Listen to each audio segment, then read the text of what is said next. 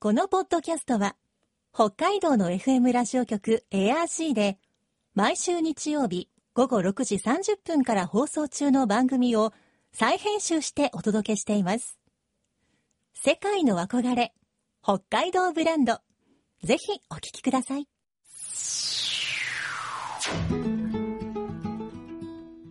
今、世界から注目される北海道。この番組では、北海道が世界に誇る自然、文化、産業などをピックアップ。北海道の持つ魅力や可能性をゲストの方に伺います。お相手は鈴木舞です。今回のテーマは、札幌大通りビアガーデン。札幌の中心部にある大通公園を会場に開催される国内最大級の巨大ビアガーデン。今年ももうすぐ開催です。しかし、なぜ大通公園でビアガーデンが始まったのでしょうか？そして、今年はどんな美味しいビールが味わえるのでしょうか？今週と来週は、札幌観光協会の小川かなさんに、札幌大通りビアガーデンについて伺います。今日のお話のポイント、鈴木舞のマイポイントは、成長。還暦を超えました。世界の憧れ、北海道ブランド。この番組は、あなたの明日を新しく、北海道創価学会の提供でお送りします。今週と来週は、札幌観光協会の小川かなさんにお話を伺っていきます。小川さんよろしくお願いします。よろしくお願いします。えーでは札幌観光協会はどのような事業を行っているんでしょうか？はい、観光協会は夏祭りや雪祭りをはじめとする大通公園で開催する大きなイベントの管理や運営をしております。その他にも札幌市の公式観光サイトであるようこそ札幌の運営も行っております。ああようこそ札幌結構私も目ににしてるんですけれど、はいああいうところの運営もやってらっしゃるはい、行っております。うん大通公園のお祭りとかたくさんありますけれどはい、もうあの今日はビアガーデンのお話伺いますがはい、雪祭りとかそんなところのお話なんかももう進んでたりするんですか、そうですね。あの夏祭りの後はオータムフェストがございますし、その後はイルミネーション、その後に大きな雪祭りというのもありますので、準備を進めております。改めてそう考えてみると札幌ってイベント多いですね、はい、多いですね。では大通ビアガーデンは札幌夏祭りの一環だそうですが、えーこの札幌夏祭りについても教えてもらえますか？はい。えー札幌夏祭りは1954年に始まりまして、今年で70回目を迎えます。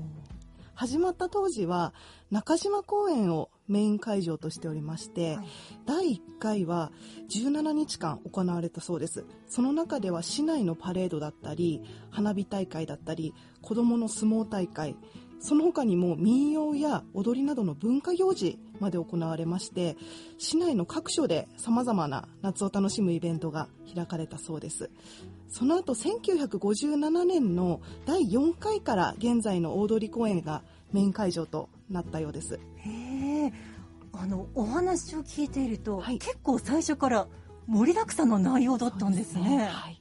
最初は中島公園からはい。始まったんですね、そしてもう現在もその夏祭りは続いているわけですがその中に大通りのビアガーデンもあるということですね、はい、そうです。では今年の大通りのビアガーデンはいつからいつまで開催されるんでしょうか？はい。7月の21日の金曜日から来月8月16日水曜日の、えー水曜日までですね、27日間開催いたします。1ヶ月弱、はい、そうです。やっぱり長いですよね、はい。たっぷり夏の間楽しめますということですね、オープンしている時間ですがこちらははい何時から何時までくらいなんでしょうか、はい。こちらはお昼の12時から夜の21時まで営業しておりましてラストオーダーは会場によって異なりますうんお昼の12時から昼間からビールが飲めちゃう。はい、やっぱここもちょっと人気の一つでしょうかね、はい、そうだと思います。うん。では、えー、5丁目から11丁目まで会場があるかと思いますが各丁目の振り分けについて教えてもらえますか？はい。まずは5丁目から8丁目は国内4大ビールの会場となっておりまして、はい。5丁目がサントリー6丁目がアサヒビール7丁目がキリンビール8丁目が札幌ビールそして10丁目と11丁目が世界のビールを飲める広場となっておりまして10丁目が世界のビール広場そして11丁目が札幌ドイツ村となっております。うん。改めて聞いてみるといろんなこうメーカーさんのもの、はい。そして世界のビールも楽しめてしまうという。それでは各会場のそれぞれの特徴も教えてもらえますか？はい。まずはですね5丁目なんですけれども5丁目の今年の目玉は、えー日本全国の若手料理人による料理バトルであるシェフワングランプリこちらの初代チャンピオンである下国シェフ監修のお酒に合うお料理を楽しみいただくことができます。はい。こちらあの他では味わえないこだわりのグルメをお楽しみいただくことができるようになっております。はい。そしてモバイルオーダーでドリンクをお席までスタッフがお持ちしますので、はい。とても便利な会場となっております。ということは、こうあの自分で注文しに行くとか、はこうスタッフを呼ぶとかではなくて、モバイルではい。申し込めちゃう、はい、そうですえね。ー混雑してる時とかは便利そうですはい、ね、便利ですね。こちらが5丁目と、はい、そうです。うんでは続いてははい6丁目ですか、6丁目はこちらはあの木々に囲まれた会場でとても爽やかに過ごすことができるような会場となっております。はいそしてですね白石区にございます札幌市内唯一の大型ビール工場で製造しました樽生ビールをお楽しみいただくことができます。はい今年もあの氷点下のスーパードライエクストラコールドなどお楽しみいただくことができるようになっております。うん6丁目は朝日ビルということで、はい、そうです。はい。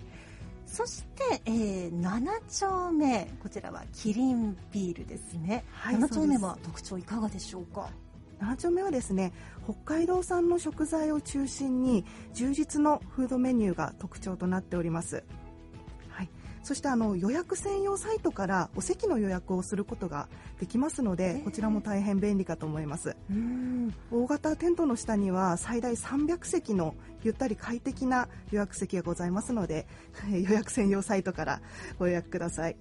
なんというか、各会場、美味しいものが食べられたり、美味しいビールが飲めたりするだけじゃなくて、はい。便利さとかそういうものもいろいろ工夫してるんですね。そうですね。はいでは、続きまして、8丁目、札幌ビールはいかがでしょうか？はい。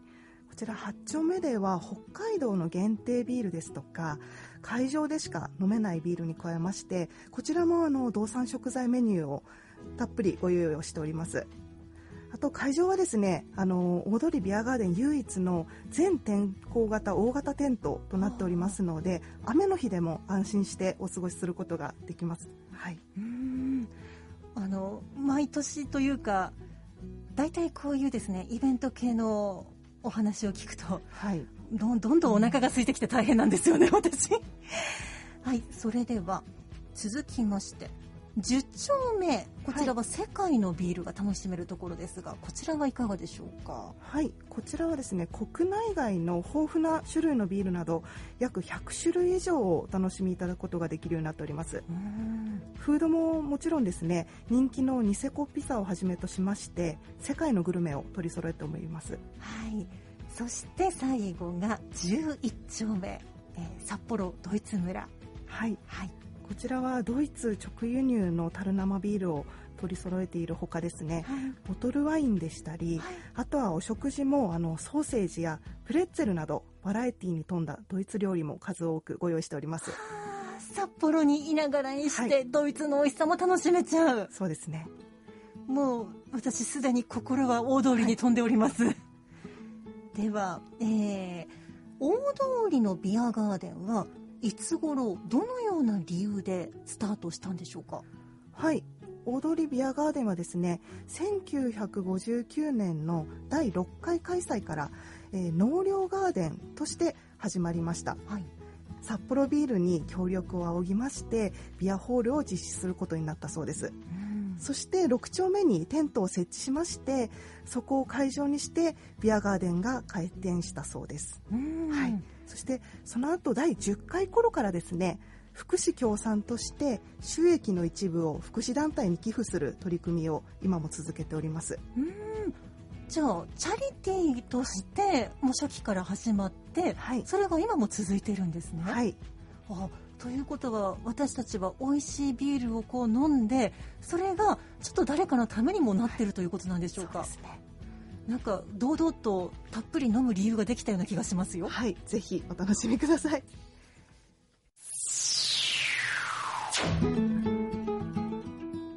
世界の憧れ北海道ブランド。今回のゲストは札幌観光協会の小川かなさん今日のマイポイントは成長でした。1959年。今から64年前にスタートした大通公園のビアガーデン。最初は6丁目のみが会場でした。それが10回目頃から福祉協賛となり会場もどんどん広がって今では札幌の夏の風物詩にまで成長したんですね。来週も小川さんに札幌大通りビアガーデンについて伺います。さてこの番組では皆さんからのメッセージをお待ちしています。番組の感想やあなたの思う北海道ブランドなどぜひお寄せください。クオカード3000円分を毎月抽選で1名の方にプレゼントしています。詳しくは番組のホームページをご覧ください。北海道ブランド。そこには世界を目指す人たちの知恵と情熱があります。来週もそんな北海道ブランドに元気をもらいましょう。ご案内は鈴木舞でした。世界の憧れ北海道ブランド。